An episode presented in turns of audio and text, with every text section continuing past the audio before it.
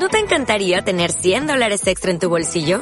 Haz que un experto bilingüe de TurboTax declare tus impuestos para el 31 de marzo y obtén 100 dólares de vuelta al instante. Porque no importa cuáles hayan sido tus logros del año pasado, TurboTax hace que cuenten. Obtén 100 dólares de vuelta y tus impuestos con 100% de precisión. Solo con Intuit TurboTax. Debes declarar para el 31 de marzo. Crédito solo aplicable al costo de la presentación federal con TurboTax Full Service. Oferta sujeta a cambios o cancelación en cualquier momento.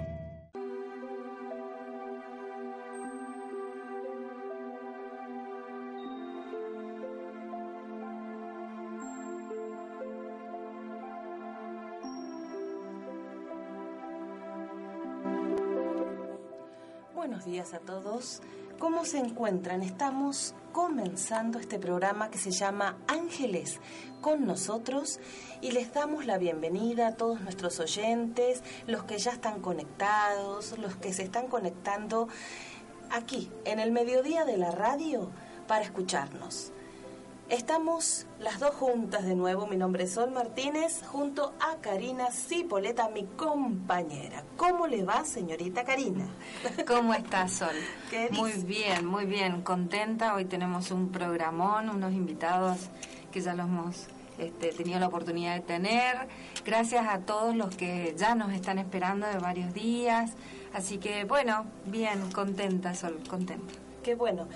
En un ratito ya vamos a estar con nuestro invitado que estuvo la otra vez y quedaron preguntas pendientes, los oyentes querían saber más, así que todas esas preguntas hoy van a estar para que las conteste el especialista en chamanismo Diego Galo Ulloa, que ha venido con su esposa Mariana al programa. Así que otra, otra vez, y a otra vez el estrujarlo, que le preguntamos y le preguntamos. Es un placer tenerlo aquí. ¿Cómo Gracias. estás, Diego? Muy bien, gracias. Hermosa mañana y poder compartir con ustedes. Gracias. Y Hola, Mariana. Hola, ¿cómo están? Buenos días. Buenos días a todos. Gracias, Bueno. gracias a la invitación. Así es que estamos aquí, eh, somos cuatro, en, unos- en un estudio chiquito, más todos los seres de luz que, nos, que acompañan este programa, estamos llenos. Así es que, bueno, bueno, así es un estudio de radio, estamos aquí, apretaditos. Bien, estamos ya comenzando y les voy a ir contando lo que estamos haciendo en el portal. Como dijo Sol recién, todas esas preguntas que quedaron pendientes y otras que están ya en curso. Eh, hemos anotado varias preguntas que eh, le vamos a hacer a Diego, pero después del cortecito les vamos a volver a presentar a Diego para que aquellas personas que no lo escucharon en los programas pasados sepan quién es, cómo trabaja, cuál es, eh, digamos, su misión, lo que está haciendo, los talleres que está dando. Ya en un ratito se los vamos a presentar y nuevamente vamos a comenzar a charlar con él. Y hay una pregunta candente, fuerte, que nosotras la tratamos en el programa pasado, que también Diego nos va a ayudar a, a contestar, que es un oyente que está haciendo esa pregunta de un tema muy controversial Muy bien. en, en esta etapa ¿no? que estamos viviendo. Así es que nos vamos en- a un cortecito y eh, cuando volvamos vamos a, a empezar de lleno en los temas del día de hoy. Ya volvemos.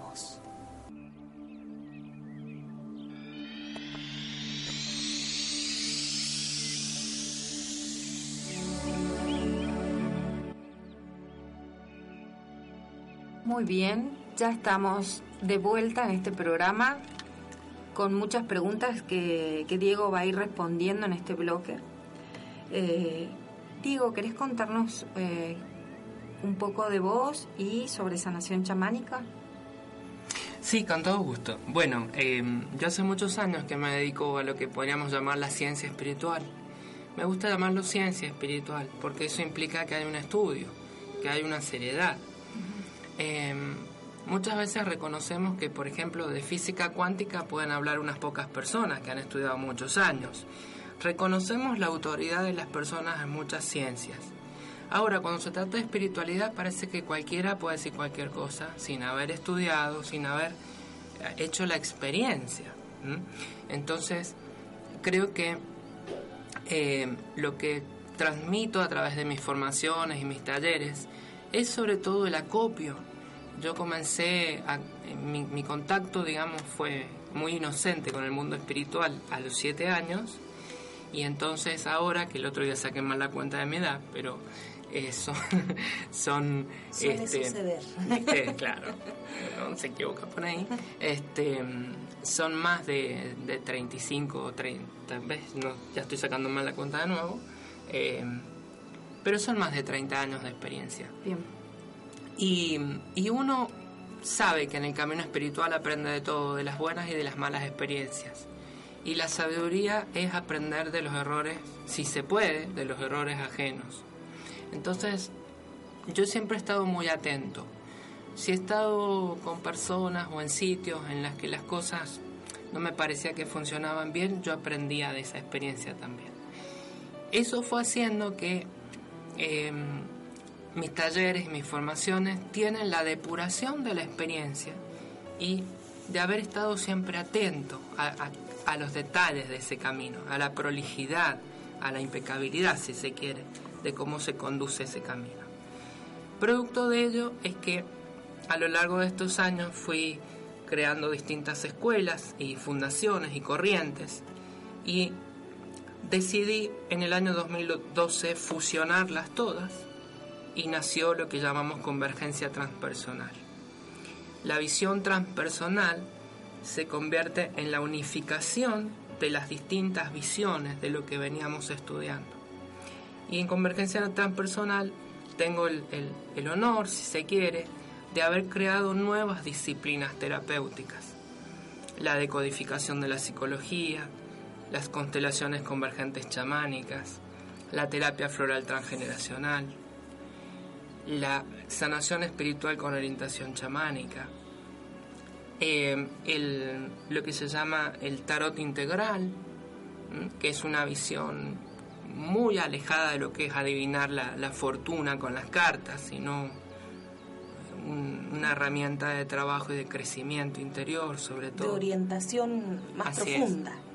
Así es.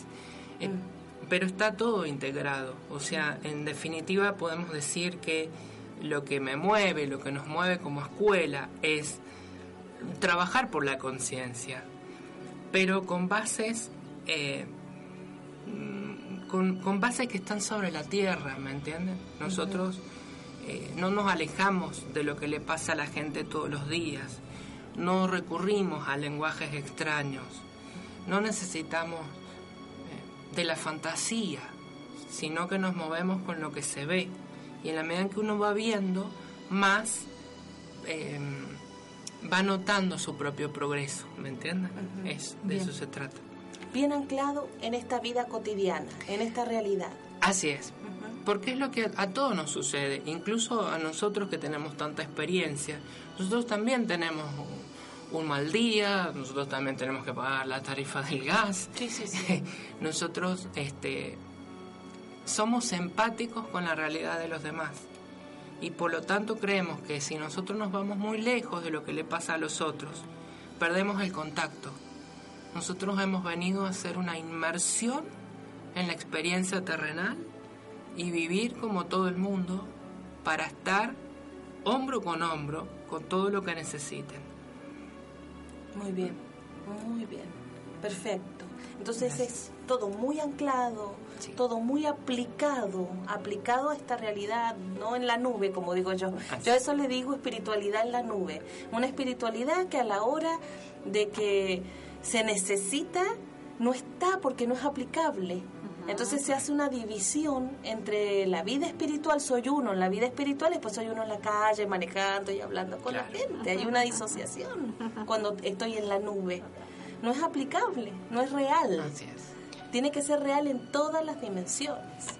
Bien. Así es, por eso les hablaba la vez pasada de, del principio de coherencia, que es uno de los claro. principios en el chamanismo, que nos dicen que uno tiene una sola vida, no puede tener dos vidas o tres vidas, no puede tener distintos eh, máscaras. En realidad, el verdadero chamán es un artesano en la producción de máscaras, pero sus máscaras tienen siempre una finalidad concreta, la de producir un efecto, un resultado, como un actor. Pero en definitiva, cuando uno ve al, al chamán verdadero en su vida, lo ve alimentando sus animales, trabajando el maíz, este, trabajando la arcilla, enseñando a niños que no saben leer ni escribir, este, ganándole terreno a la selva. ¿Se dan cuenta? Lo vemos en su trabajo terrenal. Claro. Porque ahí es donde uno se da cuenta hasta qué punto nos dignifica el trabajo. ¿Mm? Uno es lo que hace. Uno es lo que hace. Entonces uno mantiene coherencia. Uno tiene que iluminar esta existencia terrenal. Porque para irse para allá, a todos nos faltará cuánto, 10 años, 20, 30, 40. Ya vamos a ir para allá. Pero ahora estamos acá. ¿Por qué estamos acá? ¿Qué luz podemos bajar a la tierra? ¿Mm? Porque veo mucha gente con ganas de subir una escalera e irse. Sí, sí, Sí, sí, ya sí. nos vamos a ir, pero entendamos por qué estamos acá.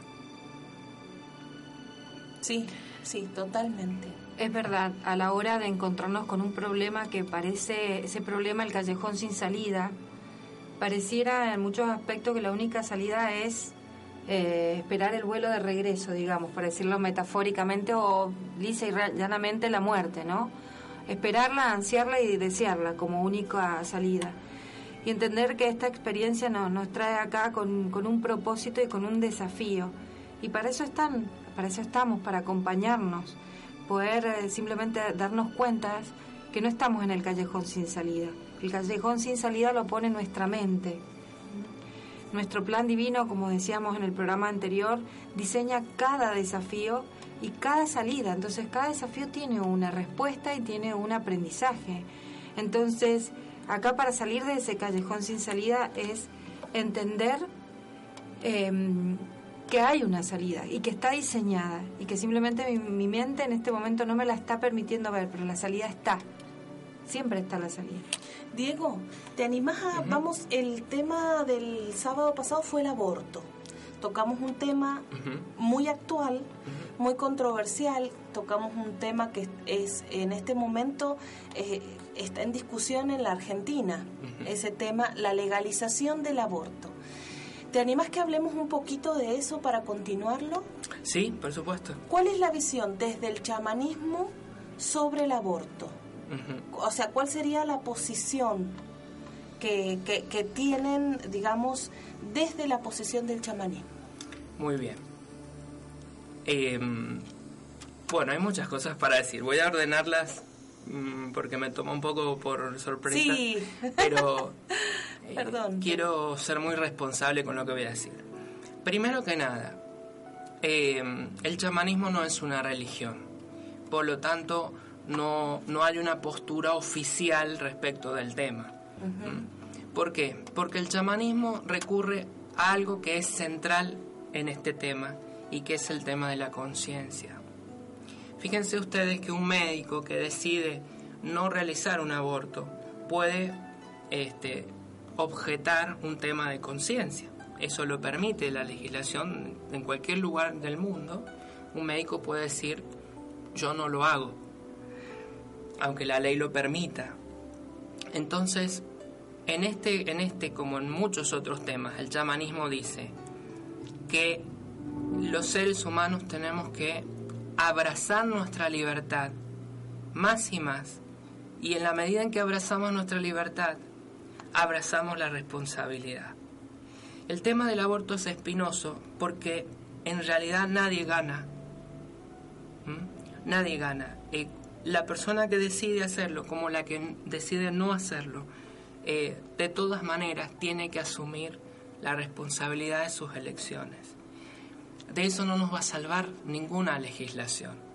¿Se dan cuenta? Entonces, la legislación tal vez tiene que permitir, porque entonces eh, deja la decisión en los ciudadanos, considera que los, los ciudadanos pueden tomar sus propias decisiones, pero también hay que conocer las responsabilidades. Y lo que yo quisiera hablar es de eso. Y lo voy a decir de manera sistémica. En una familia nadie puede faltar. ¿Mm? Entonces, el niño que no puede nacer va a seguir eh, conectado con esa familia. Su lugar es otorgado en el, núcleo familiar desde la concepción. ¿Mm? Podemos después discutir si el feto es consciente, no es consciente. Algunos dicen que el alma entra después. No es cierto. ¿Por qué no es cierto? Porque para el chamanismo hay al menos tres almas y hay sustancia anímica. Entonces es cierto que la incorporación total del alma no se produce en el feto hasta los tres meses, pero desde el momento de la concepción hay energía álmica que funciona eh, desde la arquitectura de la energía. Se teje el cuerpo energético antes que el cuerpo, ¿me entienden? Entonces, em, piensen en esto. Eh, una mamá hace lugar a su hijo en el vientre. Ese hijo, eh, la, la, resolución natural de ese lugar energético que hizo la mamá es que el niño nazca. Cuando ese niño no puede nacer por un aborto espontáneo, por un aborto natural, ese hueco en la mamá queda. Entonces después hay que hacer una reparación de eso. Eso no lo va a poder hacer la medicina y no lo va a poder entender la legislación. Es responsabilidad de cada mujer estoy convencido, por, por, casos que yo he tratado, he trabajado con gente, que la decisión del aborto para una mujer nunca es una decisión fácil. No se puede culpar a ninguna mujer que decida abortar. Pero sí tenemos que ser nosotros desde la espiritualidad aquellos que expliquemos las responsabilidades que conlleva ese acto es como que yo tengo libertad para hacer determinadas cosas, pero tengo que saber en qué me meto.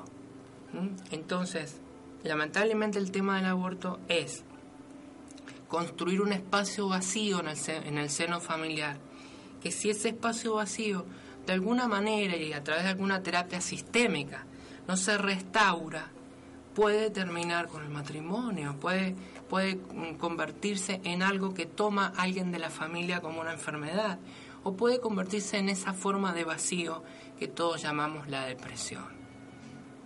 ¿Mm? Entonces, este es el, esta es la visión. Por un lado, cada uno es libre, creo yo, de eh, elegir en este tema, porque como les digo, ningún camino es sencillo. Eh, llevar adelante un embarazo no deseado también tiene implicaciones sistémicas. Entonces, acá el asunto es, si a mí me dan a elegir, me están explicando las responsabilidades eh, que van a venir con cada, con cada camino que elija, y ninguno de los dos caminos es sencillo. Y hay otra posición que no ha sido muy discutida y que, y que sería bueno que lo charláramos para los oyentes, y es el papel del padre del bebé, porque solo se habla de la mujer, de la decisión, qué mala que es, qué buena, que esto, todos los juicios caen ahí. De la sociedad es el habitáculo la mujer en la que recibe el casi el 100% realmente porque nadie está mirando a la otra parte. Hubo hubieron dos almas que están trayendo a otra entonces, ¿cuál, ¿cuál es la visión de ese padre desde el aspecto sistémico? Desde el padre que no se hace cargo de que suelta, él la suelta a la madre y lo suelta al bebé. Y dice, yo no tengo nada que ver con esto. Sí, eh, hay, hay eh, una construcción cultural que tenemos que comprender, que nos lleva a funcionar de esa manera. Pero hay una cuestión eh, arquetípica que tenemos que tener en cuenta prácticamente para todas las culturas de la antigüedad, la madre es la que da la vida, porque de hecho para muchos pueblos este, no sabían que el padre participaba en la creación del hijo. Creían que el hijo era una creación de la madre que era tocada por el espíritu divino o por un ser sobrenatural. ¿Mm? Fíjense hasta qué, hasta qué punto eh, fue la biología la que de alguna manera nos hizo ver la participación del Padre, pero muchas culturas que no tuvieron ese conocimiento científico, si se quiere, tuvieron otras explicaciones de por qué se producía la maternidad. Entonces, era la mujer la que daba a luz, la mujer la que trae la vida, obviamente. ¿Eh? Y el papel del hombre era extraño, incluso había sociedades tribales donde no se sabía cuáles eran los padres, o sea, porque no lo asociaban a la relación sexual con la, maternidad y la concepción. Por lo tanto, lo que resuena en todos nosotros, en, la gente que, que digamos, eh, culpa o critica a la mujer que aborta, es porque entran en conflicto los dos arquetipos de la vida y de la muerte. Ellos no pueden resolver esa contradicción, que aquella que da la vida la quita con su decisión. ¿Entienden? Y sin embargo, también las culturas antiguas, muchas veces la diosa de la vida era la diosa de la muerte. Porque en una visión espiritual, digamos, eh, la madre que construye el vehículo físico para la encarnación, construye la vasija de barro, la vasija que se va a romper con la muerte. Eh, y de hecho en, en, México, las eh, mujeres que morían dando a luz adquirían el estatus de los guerreros que morían en la batalla. El mismo estatus. Eh, se pensaban los mismos paraísos para ese tipo de, de, almas por la misión que habían tenido. Entonces, lo sagrado de la vida nos lleva a veces eh, estar en conflicto con la muerte, sin ver que la vida y la muerte son la misma energía que se expresa de distintas maneras. Por eso lo que, lo que importa en definitiva, como les digo, es hasta qué punto somos conscientes de nuestras acciones y de las responsabilidades que eso tiene para nuestra vida y para los de otros. Y podemos tomar cualquier decisión siempre y cuando nosotros después seamos capaces de resistir el vendaval de las consecuencias. Y como yo no puedo estar en el lugar de cada uno para tomar esa decisión, el chamanismo tiene una postura humilde. Humilde en el sentido en que se respeta la decisión del otro porque el otro sabe hasta dónde puede ponerse sobre la espalda un destino difícil. Y hay una pregunta interesante que hicieron mujeres cuando nosotras hicimos el programa y que ahora seguro estas mujeres están escuchando porque nosotras dijimos que íbamos a continuar con este tema. ¿Cómo sanar el alma? ¿Cómo sanar todas las consecuencias kármicas cuando ya se hizo el aborto? Entonces hay mujeres que después sintieron ese retorno, sintieron ese vendaval que vos decís. Y, y, dijeron, bueno, yo quiero hacer la reparación, porque en ese momento donde yo lo hice tenía un estado de conciencia y hoy tengo otro estado de conciencia y me doy cuenta de los efectos, de los efectos que yo he generado a mi alrededor.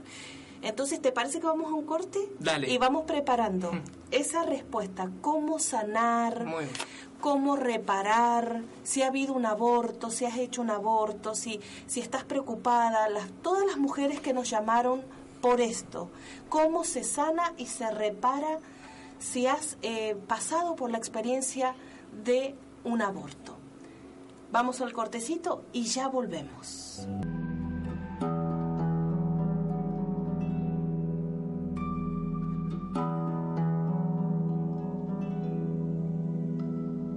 Bien, y estamos con este tema. Em, estamos en el medio de tema del aborto desde una mirada chamánica, desde la mirada de Diego Galo Ulloa, que nos explica y nos habla de responsabilidades, nos habla de entender cuáles son las consecuencias, tomar nuestras decisiones, pero sabiendo exactamente todo, como él decía, ese vendaval que va a venir después. Y la pregunta para Diego que la han hecho muchas mujeres es el camino de la reparación, el camino de la sanación, si han hecho ellas un aborto en su en su vida por la decisión que haya sido, las, o sea, el entorno y contexto que haya sido, tomaron esa decisión y hoy les pesa, hoy les pesa. Entonces, Diego, desde tu mirada, ¿cómo podríamos reparar eh, cómo se repara la vida de una mujer cuando ha realizado un aborto. Muy bien. Bueno, eh, me gustaría decirte algo para, que se entienda mejor lo que les voy a decir. Eh, mucho más de lo que la gente cree, las mujeres abortan. Lo veo en mi trabajo con constelaciones chamánicas todos los meses, lo vemos.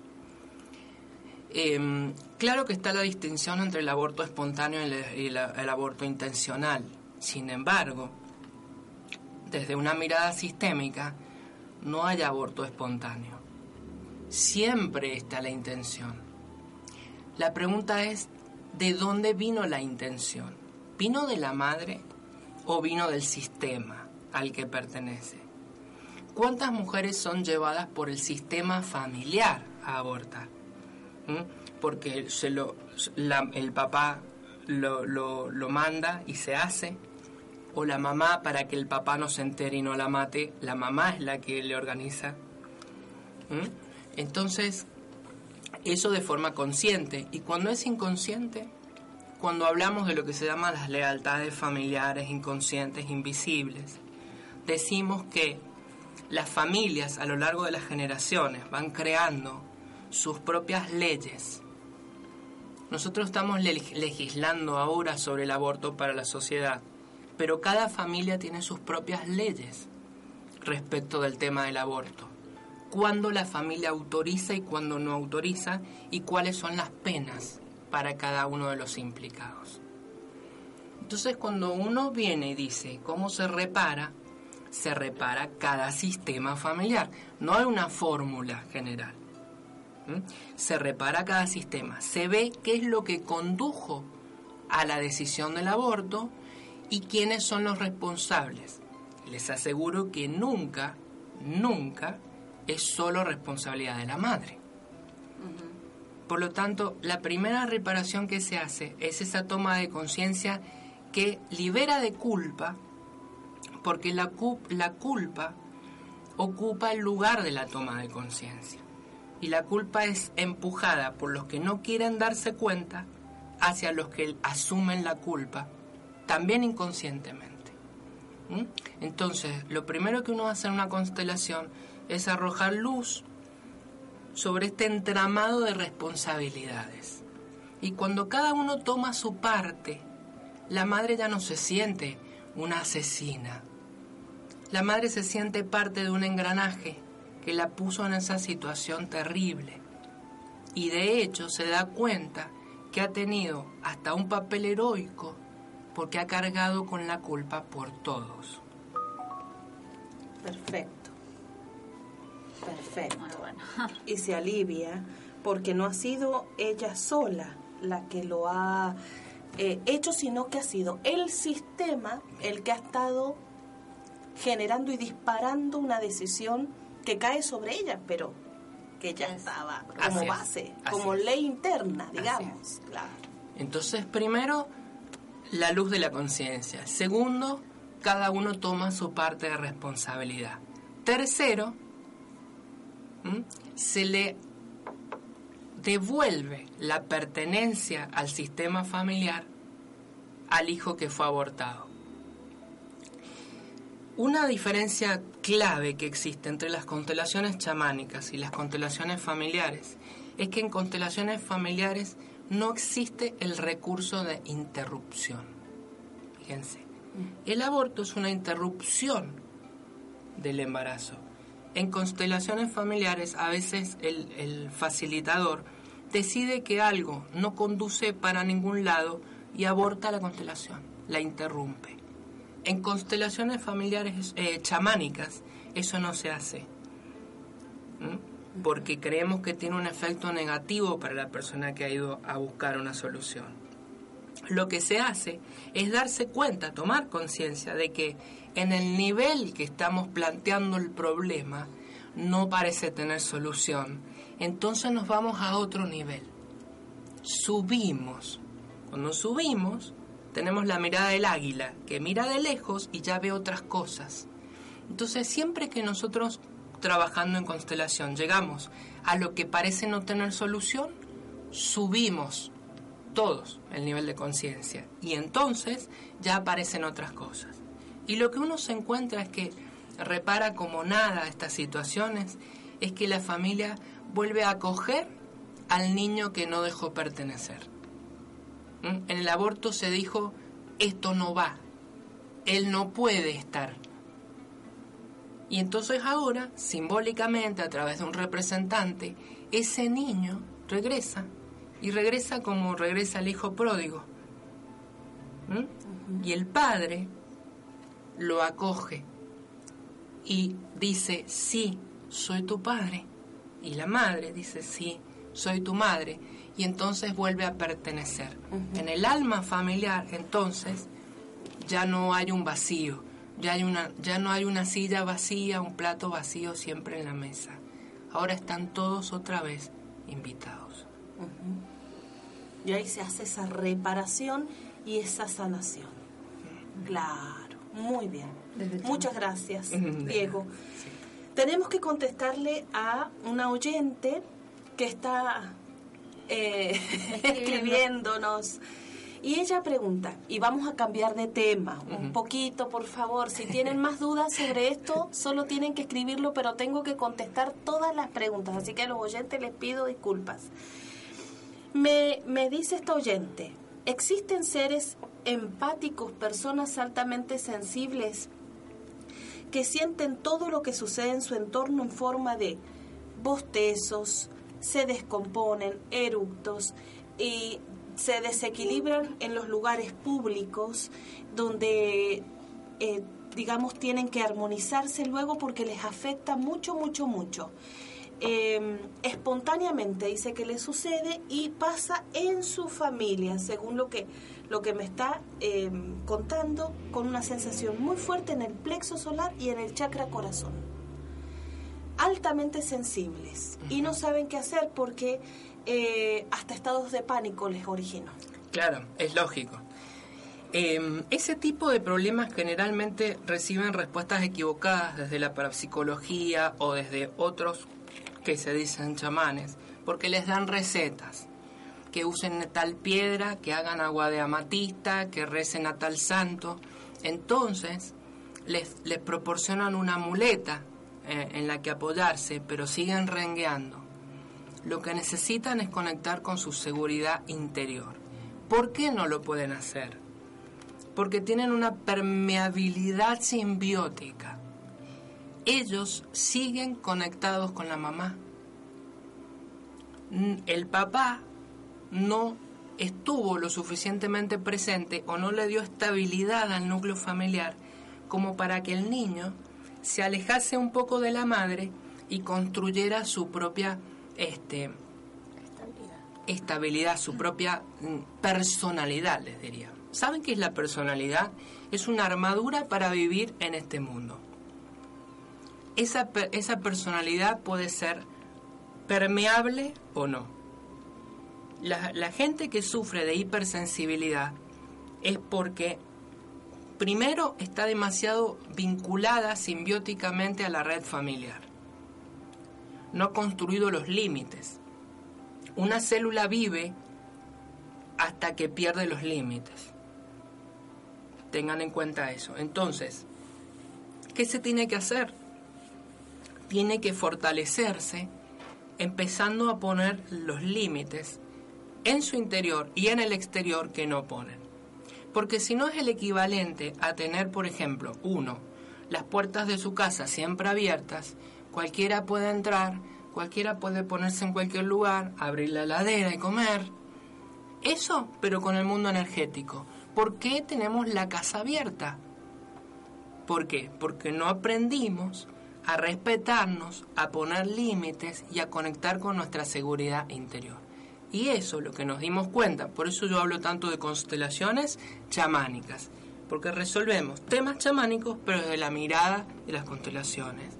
Eso necesita que internalicemos la presencia de un padre fuerte en nuestro corazón.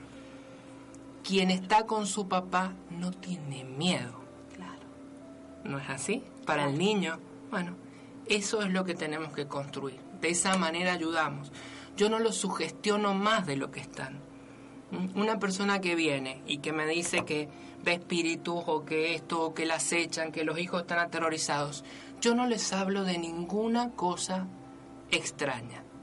Yo los ayudo a conectar con el poder sanador de la tierra, que se descalcen, que se sientan anclados a la tierra, que se abracen a los árboles, que se rodeen de piedras y agarren las piedras y conecten con la estabilidad y la fuerza de la roca que está en la naturaleza.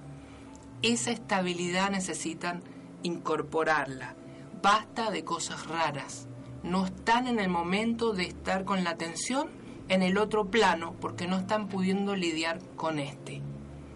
Los videntes en el chamanismo solo se aventuran al más allá cuando acá tienen todo resuelto. Si no, no vuelven de allá cuerdos. Claro, claro. Desde el plano espiritual estás hablando, desde la... Es así. Claro. Exacto. Entonces mucha gente, porque justamente está mal, no sabe a- de qué aferrarse, se aferra justamente a las cosas que no la van a ayudar. ¿Por qué? Porque no le va a dar, por ejemplo, eh, ir, ir eh, eh, a un taller, no sé, donde la llenan de luces en multicolores que bajan de los ovnis, pero vuelve a la casa y el marido la golpea, o está sin trabajo, o no tiene que darle de comer a los chicos, no lo solucionó con los ángeles de Sirio o vaya a saber de dónde, ¿no es cierto? Exacto, exacto. Entonces, ¿dónde está la humanidad de nuestra espiritualidad? Que hemos llegado a eso. Da a no entender que lo que falta es un plato de comida y que esa persona no necesita que le limpiemos los chakras, Exacto. necesita que le desbloqueemos sus mensajes de carencia para que se dé cuenta de que puede resolver en estas tres dimensiones el problema que tiene. Y cuando sus hijos estén bien alimentados, y cuando haya resuelto sus problemas de pareja, y cuando haya reparado los conflictos en su sistema familiar, entonces ahora puede echarle una mirada al infinito. Claro, Ahora sí, hay que Claro. estar estable acá para ir para allá. claro. Ir para allá cuando uno está mal acá es un escapismo y termina mal, porque nunca nos podemos estabilizar acá. Exacto, ¿Mm? exacto. Entonces la persona hipersensible con temas espirituales se tiene que abstener de cualquier influencia que lo sugestione y tiene que enraizarse. Plantas, tierra, piedras, animales, sobriedad y en el corazón recuperar la seguridad que brinda un padre. Y si al padre no lo conocieron o tuvieron problemas con el padre, ¿qué abuelo, qué figura paterna fuerte no está en mi corazón para yo estar tan inseguro? Claro, claro. Ir tomando todo eso y, y toda esa fuerza paterna para construir una buena base, para poder estar en la tierra y lidiar con, este, con esta vida terrenal. ¿Desde dónde me empodero? Desde mi esencia, desde lo que soy, desde la unificación, ¿verdad? ¿Desde dónde me unifico? ¿De dónde me paro para poder salir? Estás situada, todos estamos situados en una vida que hemos construido en función de nuestra conciencia. Toda nuestra vida es el espejo en el que miramos dónde estamos. ¿De acuerdo? Bien, eh, Diego, contanos, nos va a faltar porque Diego tiene mucho para decirnos. Eh, contanos algo sobre sanación chamánica y las diferencias entre otras sanaciones. Muy bien, eh, voy a tratar de ser muy breve. La, algunas personas me preguntan, porque yo enseño sanación chamánica, entonces me, y enseño a distancia. Entonces me preguntan si eso es posible. Algunos de buen modo y otros de mal modo. Pero, eh, y muchos también creen que hay que tener un don. Bien, entonces lo que quiero responder es esto. Eh, mi formación es de dos años. Es de dos años no un fin de semana, no una semana, un mes. Son dos años. Como debe ser según la opinión. Claro. Dos años. Preparación. Y cuando terminan esos dos años, ¿sí? Lo que yo les digo es que se han recibido de aprendices del chamanismo. La verdadera instrucción chamánica empieza cuando completan los dos años. Porque me toma dos años sentar las bases de una correcta instrucción. Y en esos dos años pasa de todo, sobre todo pasa la vida. Entonces el que tiene que estar queda y el que no se va, entre otras cosas. El que puede mantenerse en una formación durante dos años es porque tiene un núcleo de estabilidad en él, puede seguir un propósito. Y si no tenemos esa, esa capacidad para seguir un propósito, no podemos ser aprendices del chamanismo. Porque vamos a ser probados, no por alguien que nos va a poner pruebas eh, sádicas para demostrar el poder. En el chamanismo nos prueba la vida, nos prueba la naturaleza, nos prueba el tiempo y los desafíos que tenemos que enfrentar para ayudar a nuestros pacientes. Porque el sanador chamánico es un experto en recuperación de alma. ¿Ustedes creen que alguien puede ayudar a recuperar el alma sin alma? Entonces, ese camino es siempre un camino de desarrollo interior, donde no se aprende nada hasta que uno no resuelve determinadas cosas personales. Les hablé de la coherencia entre la vida espiritual y la vida material. Entonces, todo lo que no tenemos resuelto en nuestra vida común y corriente es nuestro obstáculo para avanzar en el camino espiritual. Hasta que eso no se resuelve, el espíritu no nos está dando la señal de que podemos seguir adelante. ¿Mm? Entonces, hay que tener un don. El don se nota en aquellos que pasan los dos años. ¿Eh? Yo a priori no, no es que veo una energía en la persona y digo, este sí, este no. Yo no me arrogo ese poder. Yo los dejo, yo acepto a todos, pero los que llegan son los que tenían el don. Y no lo cuestiono, porque es el hecho energético que me está mostrando el universo a través de eso. Esta persona tuvo la humildad y la fortaleza interior de seguirte estos dos años. Ahora empieza el verdadero camino. Bien. Tal vez deberíamos aclarar qué es el chamanismo, porque hoy no sé, no, lo dijiste, no sé si lo dijeron. En, bueno, lo aclaramos para los oyentes nuevos que hayan estado escuchando. ¿Qué es el chamanismo? Muy bien. Y el chamanismo, voy a decir dos cosas breves. El chamanismo no es curanderismo y no es brujería. El chamanismo tiene tantas capas como una cebolla, que es la cebolla de nuestra propia comprensión espiritual. Entonces es muy posible que nos acerquemos primero porque nos llama la atención determinadas prácticas chamánicas, pero la repetición mecánica de tales prácticas no es el chamanismo. Que nosotros bailemos alrededor del fuego como hace el chamán no nos hace chamanes, nos hace imitadores de algo que no entendemos. Porque lo que opera en el chamán no es lo visible, sino es cómo Él hace participar a los otros de su propio nivel de conciencia. El chamán te lleva a viajar porque te mete en la burbuja del cambio de la percepción que es función de su propio desarrollo espiritual. Eso es el chamanismo. Entonces, no es saber usar ciertas hierbas o no, ciertas piedras o no, eh, hablar con los animales de poder, no. Es una operación de la conciencia. En ese sentido podemos decir que el chamanismo es la religión madre que no se tentó por convertirse en religión. Se quedó siempre cerca de lo concreto, se quedó cerca siempre de lo inmediato. Y lo que fueron evolucionando fueron las metáforas. Al principio le tuvimos terror al rayo. El chamán dijo, ¿qué hay en el rayo que le pueda servir a la gente? El chamán que pensó eso fue el que instaló el uso del fuego en la civilización. Es el Prometeo chamánico.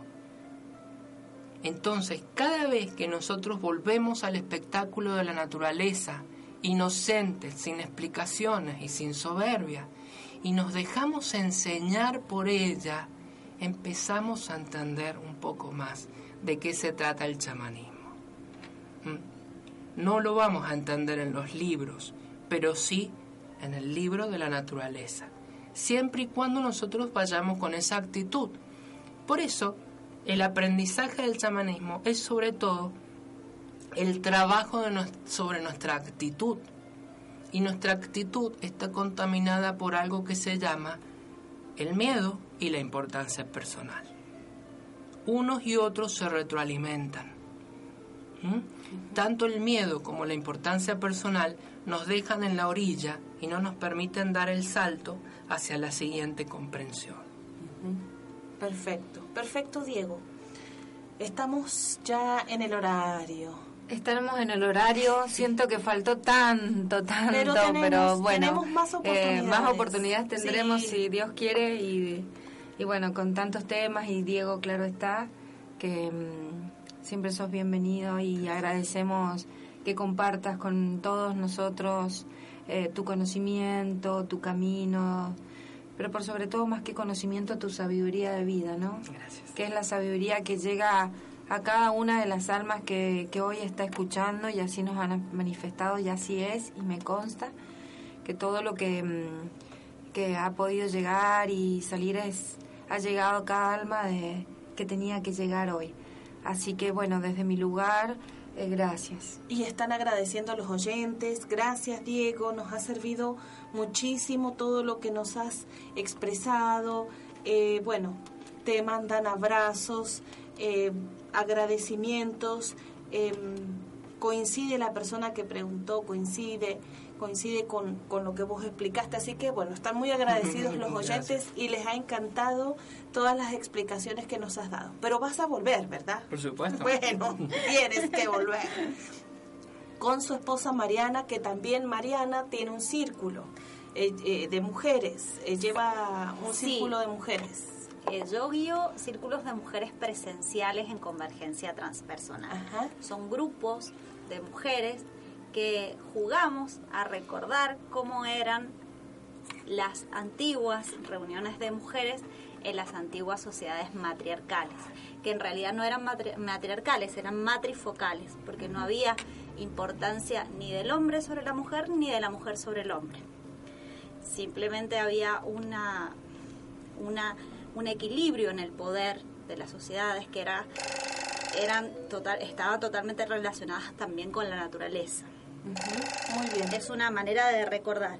Y también eh, tengo la formación para aprender a dirigir círculos de mujeres, pero esa es online.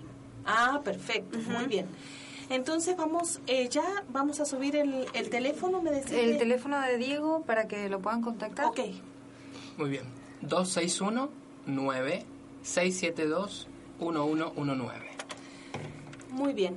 Y nos vamos nos estamos yendo. Gracias, gracias a todos, gracias a Diego, a Mariana, su esposa que ha estado aquí acompañándonos y gracias a todos los oyentes. Gracias Sol, gracias por venir, gracias por este espacio de amor que hemos podido compartir hoy y bueno, eh, realmente transmitir esto y que sea una, una semana llena de esta emoción de amor para todos los que nos han escuchado también. Esto fue Ángeles con, nosotros.